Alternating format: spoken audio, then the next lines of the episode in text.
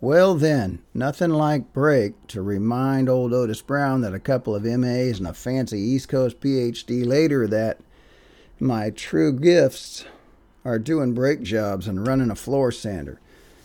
Well, I got the truck sorted out and I got my remodel well underway. I hope I button it up by the time I go back to school on Monday, but I have not missed the podcast.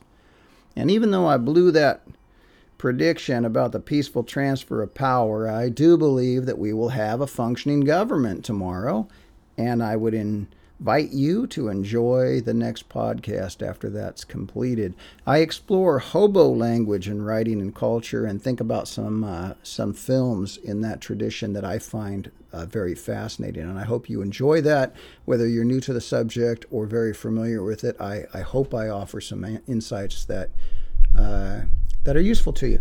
Anyway, thank you, friends. Take care of yourselves. Be well. Stick it out. Hang in there.